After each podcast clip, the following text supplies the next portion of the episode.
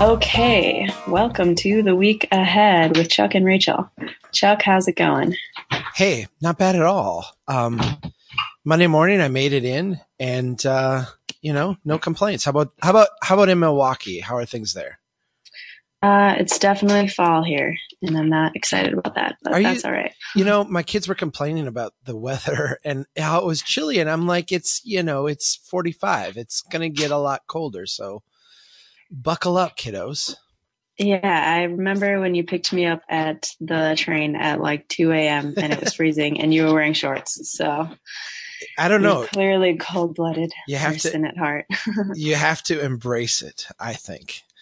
yeah. And, uh, yeah. I, I don't know. I'm, I, I, I might have mentioned this last week, but, um, I know, uh, we've had some inquiries from Alaska and I've never been to, to come speak in Alaska and I've, I've never been to Alaska and I, I, I've always wanted to go.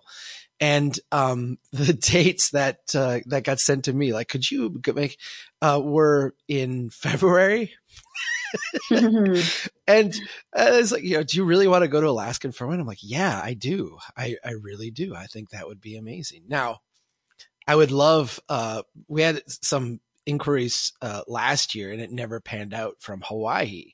And I mean, there's another one of the 50 states I'd love to see. Um, yeah. Maybe Hawaii in February would be better than Alaska, but I don't know. I'd, I'd take Alaska too. Definitely. Uh, so on that note, where were you this past week? Um, well, last week, uh, I went north. I had to bring my passport and, uh, was in first Peterborough, Ontario, and then, uh, in Toronto. And I have to say, I, I brought with me like a dozen books. I, I just throw some books in my bag and sometimes people want them. And it actually didn't wind up in, in Canada where I had any chance to, to, to sell any books or give anyone any books. But, um, when I went through customs, they have this thing where they ask you, you know, "D- are you bringing any merchandise for sale? And, mm. you know, I'm an honest American. Oh. I, you know, so I checked yes. And when they check yes, you, they send you through these like really strange line, ask you all these questions. And then I had to go to like three different people. And then at the end, I got to this guy who said, okay, wh- wh- what do you mm. have now? I said, well, I've got like a dozen. Uh, how much are they? And I'm like, well, they're like, you know, five bucks a piece.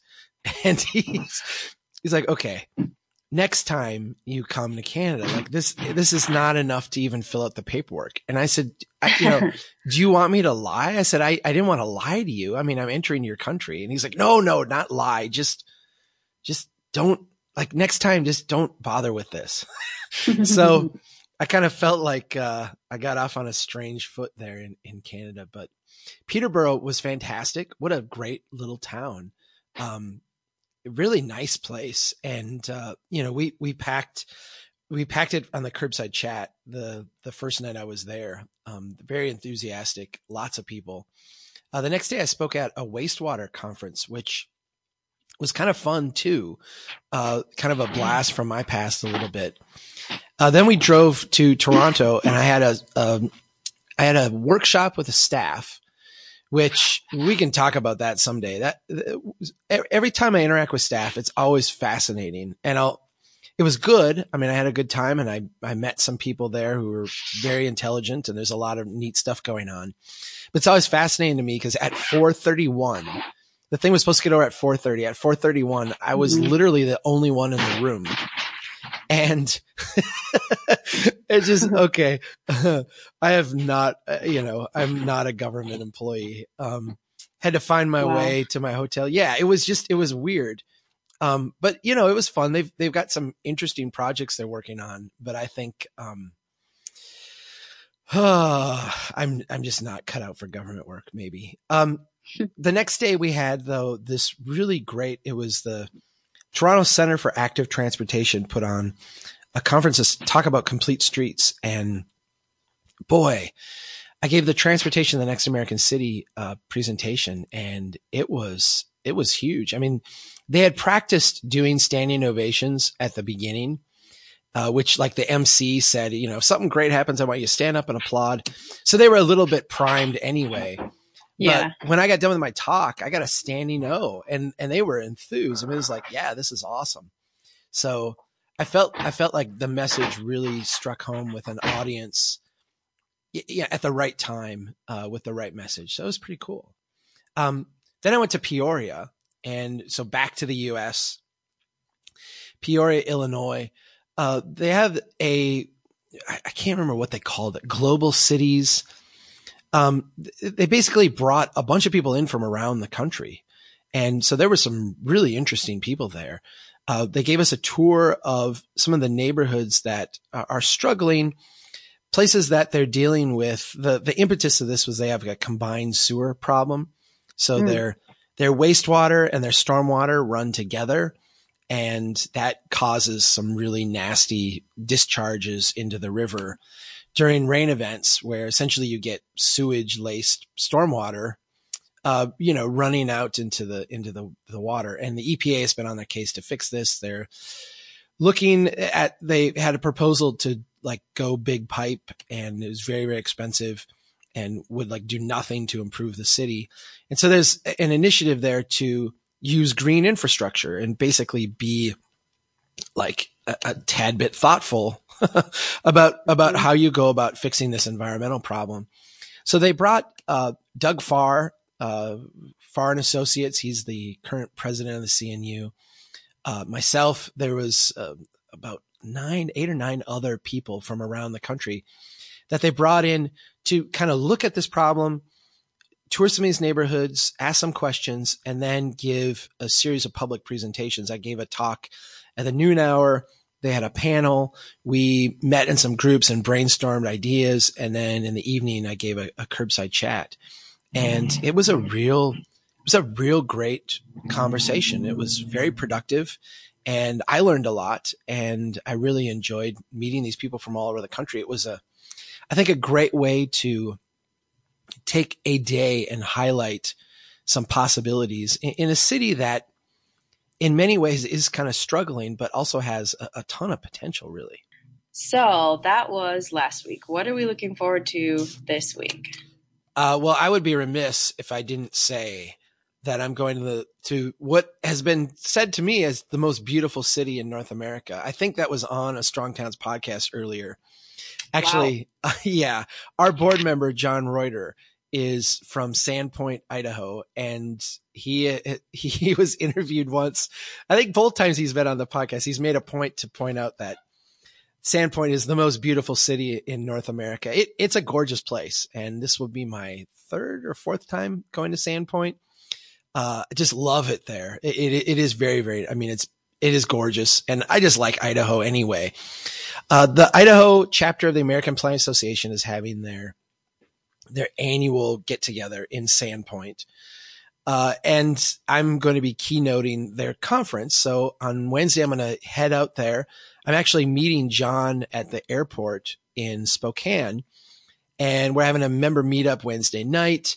Uh, we're going to be doing this and then, uh, on, on Thursday, then giving the, the talk and then heading back to Spokane because of a little, uh, scheduling snafu, let's say um, uh, you're aware of like the staff turnover we've had and, and, and all the complications that sometimes come with such a thing. Uh, I was informed, oh, I don't know, three weeks ago, uh, that I was scheduled to speak in South Bend, Indiana on Friday, this coming Friday. Mm-hmm. And if you know, uh, U.S. geography, Sandpoint is one of the more remote places in the country and yeah. it's, it's quite a ways west. And South Bend is actually quite a ways east uh, on the other side of the of the uh, of the country. And getting done late uh, on Thursday doesn't give a lot of time to make it to a noon presentation uh, in South Bend. So I'm actually getting on uh, one of those. I'm I'm flying from Spokane to Seattle and then taking an overnight flight to Chicago and then in Chicago, I'm meeting our Jason, our colleague, who is going to assist me in driving to South Bend. And we've got about two hours of wiggle room in that schedule. So hopefully everything runs on time and, and everything works good. And then I'm giving a keynote on Friday at the, uh, let me, it's the, um, it's a joint conference between the Indiana chapter of the American Planning Association and the the Indiana Association for Community Economic Development. Uh, they brought us to Indianapolis last year and wanted to come back and, and do a, a bigger presentation at their conference this year. So I'm going to do that on Friday and maybe then Friday night I'll sleep. So now you're going to, cool. you're, you're, you're giving a talk this week too, right? Yeah, if anyone is in the Milwaukee, Wisconsin area, um, can come on down. There's a, a local women's college is having a community conference one day event, um, and the topic is sustainability. So I'll be talking about walkability um, with a couple other interesting people on a panel with me. So uh, yeah, that's Friday morning. Awesome. Are you gonna? Yeah. Are you, you? Did you mention that you're gonna try to record that or not? Yes. Um, I think if everything goes well, we should have a video uh, recording of that, and we'll put it on the website. Hopefully. Awesome. Yeah. Okay. Um, so really quickly, I'll give a shout out to our newest members this week. Um, and apologies if I don't pronounce your name correctly. We have Patricia Wyant from Elkhart, Indiana. We have Lily Byer from Portsmouth, New Hampshire. Jennifer Smith uh, from Rockford, Illinois. Brandon Hubbard from Ottawa, Ontario. Vicki Berenberg from Frankfort, Kentucky. Bob Holt from Peterborough, New Hampshire, uh, Patty Gay from New Orleans, and Jesse Lacey from Syracuse, New York. Wow. Uh, all over the place. That's awesome. That is awesome. Thank you. That, that, that's fantastic. And I, it's, it's really cool when I get those names because they, they come across my inbox too. And to look at the, the, the locations, um, you know, I mean, we, we have members in every state now and it's really fantastic, but it's cool when I'm when I've just left a place and you see people who go to the site and become members, and it kind of makes me feel good about the work we're doing. But then when you mm-hmm. get the the the person from like New Orleans, like I haven't been to New Orleans for three four years, love to go down there again, and it's just so cool that we're reaching people in places um, where I'm not even going. You know, you or I or anyone else is is not going to speak. It's it's just really cool. Yeah, and with Jason on board here, we're definitely amping up our member activities, webinars, things like that. So we can look forward to those. Um, I can't wait in the coming months. Yeah. Yeah. All right. So on the blog this week, we have a lot of our usual uh, posts, and um, we'll be featuring a wonderful guy, Steve Hiniker from Wisconsin, um, who's going to be writing about transportation funding. Um, so I'm looking forward to that. In, yeah, we're gonna we're gonna we're gonna of our be, Madison event. Yeah, yeah, I was gonna say we're gonna we're gonna be in Madison. When is that? That's uh um, next week. That'll right? be starting next week. Yeah, and we're having Fun a never stops. we're having a member meetup uh next Monday. So Steve is kind of like previewing uh Wisconsin for us on the blog, right? Yeah. Yeah. And Chuck, tell us a little bit about your post from this morning. Oh, about the, okay. Um, yeah. Okay. This is about the, the way engineers deflect criticism. La- mm-hmm. Okay. Last summer, I had been collecting because, because people send me all the time. And I mean, since then, I, I, probably get one of these every, I don't know, week to 10 days. Someone will send me a story, uh, about kids, children who are killed walking or biking. And this is obviously one of the like most horrible tragedies you can imagine. Um, I, I, had gotten a, a, number of these, and the thing that um, just made me angry. Uh, I mean, th- these stories make you kind of feel sick and queasy, but the thing that made me angry was how we responded to them, because we largely responded to them with public service announcements and uh, you know kind of a, a, little bit of hand wringing and maybe send a cop out and do a little bit more enforcement. And it, it, just seemed to me like this is wholly inadequate and silly really. I mean it, it, it was just sad and tragic the way that we were responding to these. So i, I wrote an article and it talked about and if you've listened to the podcast, you can go back and hear the, cause I did a podcast on the same thing too about gross negligence and, and essentially what the legal definition of gross negligence was. And, and I made an argument that when we design places, solely for automobiles. Uh, yet we know because we put sidewalks in and, and other things in that people will be there outside of automobiles. We're actually being grossly negligent as engineers when we don't take that into consideration and do things like slow down traffic speeds to where they're safe for people. Um, this created a, I don't want to say fire, uh, uh, as much as you can get a firestorm on Reddit. Uh, I started getting bombed by people on Reddit who, cause this had gotten shared there and in some engineering forum. And these mm-hmm. guys all started kind of piling on. And I went and I discovered it after it was kind of a mature thread. And I just started responding to them. And I kind of thought, I'm just going to see if I can outlast these guys because the stuff on there was, was really crazy. And I say guys, I don't know if it were all men, but it sure came across that way. Um, so, so I, I, I responded to them and took really like a whole day and just kept going back and forth and back and forth and back and forth. And, uh, it, during the course of that, I kind of realized that th- these are the same arguments I hear over and over and over again. So I've had this thought in the back of my mind, and, and this weekend I actually sat down and reread all those comments and put them into a list of the five ways that engineers deflect criticism. The five ways they go about basically negating people who have critiques of the approach that they're taking because really I got all of them on there. I mean, the initial threads and, and some of them I think have been deleted now. I think some people took them off, but you know, the initial stuff was who's this guy? He's just a dumb planner. He's not an engineer. He doesn't know what engineering is. And then I'm like, no, I got a PE degree. You know, I've got a, I've got a license. Sorry. Um, so it was like the list of those things. And, and I just wanted to put them out there because I think we need to talk about them. And I think by highlighting them and talking about them, hopefully we can move beyond them and engineers will stop using them and actually start engaging in what I think needs to be a more constructive dialogue, particularly at the local level. Mm-hmm. Awesome. Yeah. I, I enjoyed reading your post a lot. I think it'll be helpful well, for future. It's one of those that I, I think, you know, people could look at as clickbait because it is kind of formatted in the uh, what's that the BuzzFeed style, you know, where they put yeah, like the list. Style. Yeah, the list, like you know, five things that uh, you know your girlfriend says to whatever, whatever, you know.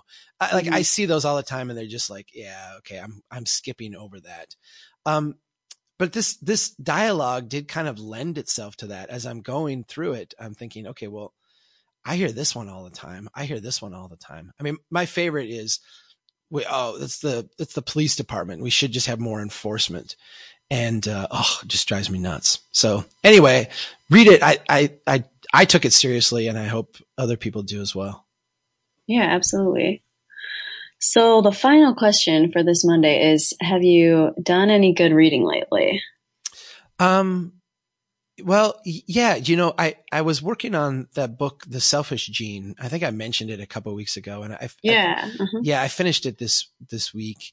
Uh, what, what a mind blowing trip. I mean, you know, I, I realized that genetics is, seems to be like far afield from the stuff we talk about here, but I, I just, I, I find the whole notion of these complex systems and the way that they, you know, iteratively uh, seek like the, the most optimal solution. Just fascinating, just utterly fascinating. And as the book went on and got even more kind of into examples, you learned about these species uh, that, that have essentially as a way to further their own genes. I mean, the whole premise of the book is that the genetic code is is the selfish thing. The the genes are what are essentially trying to find their way into the next generation.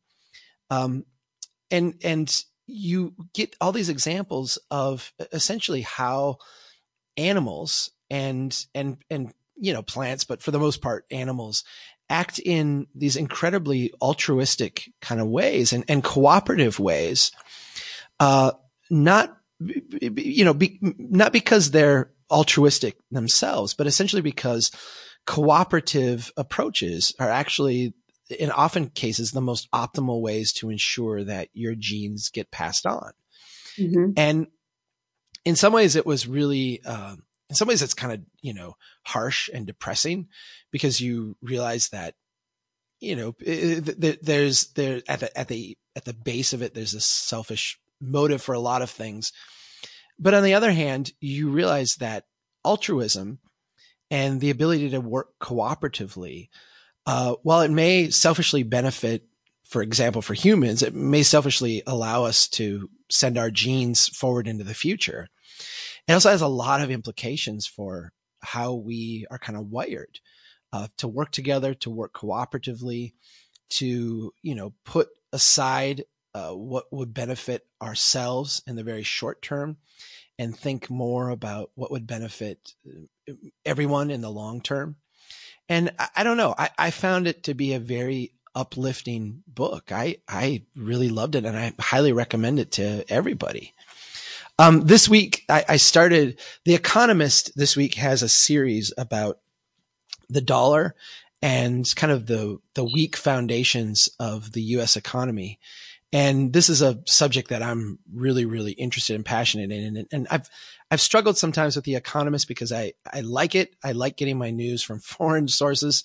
Um, but I don't always agree with them on some of these bigger economic things. And I'm, I'm excited to read because it's a pretty big spread they did on this topic. I'm excited to read that. And then I started David Levinson's book, The End of Traffic. Um, mm. Professor Levinson is was my professor in graduate school, a guy I really really admire. He wrote this book with uh, another professor at the University of Minnesota, Kevin Krizek, who I've I've met but didn't have. Uh, he he came there after I was uh, was graduated.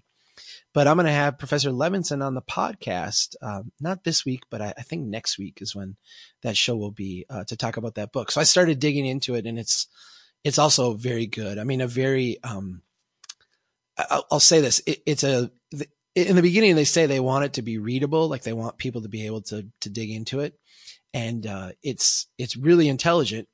It's got a lot of good information, but it's it's very accessible. It's a it's a really good book. So awesome.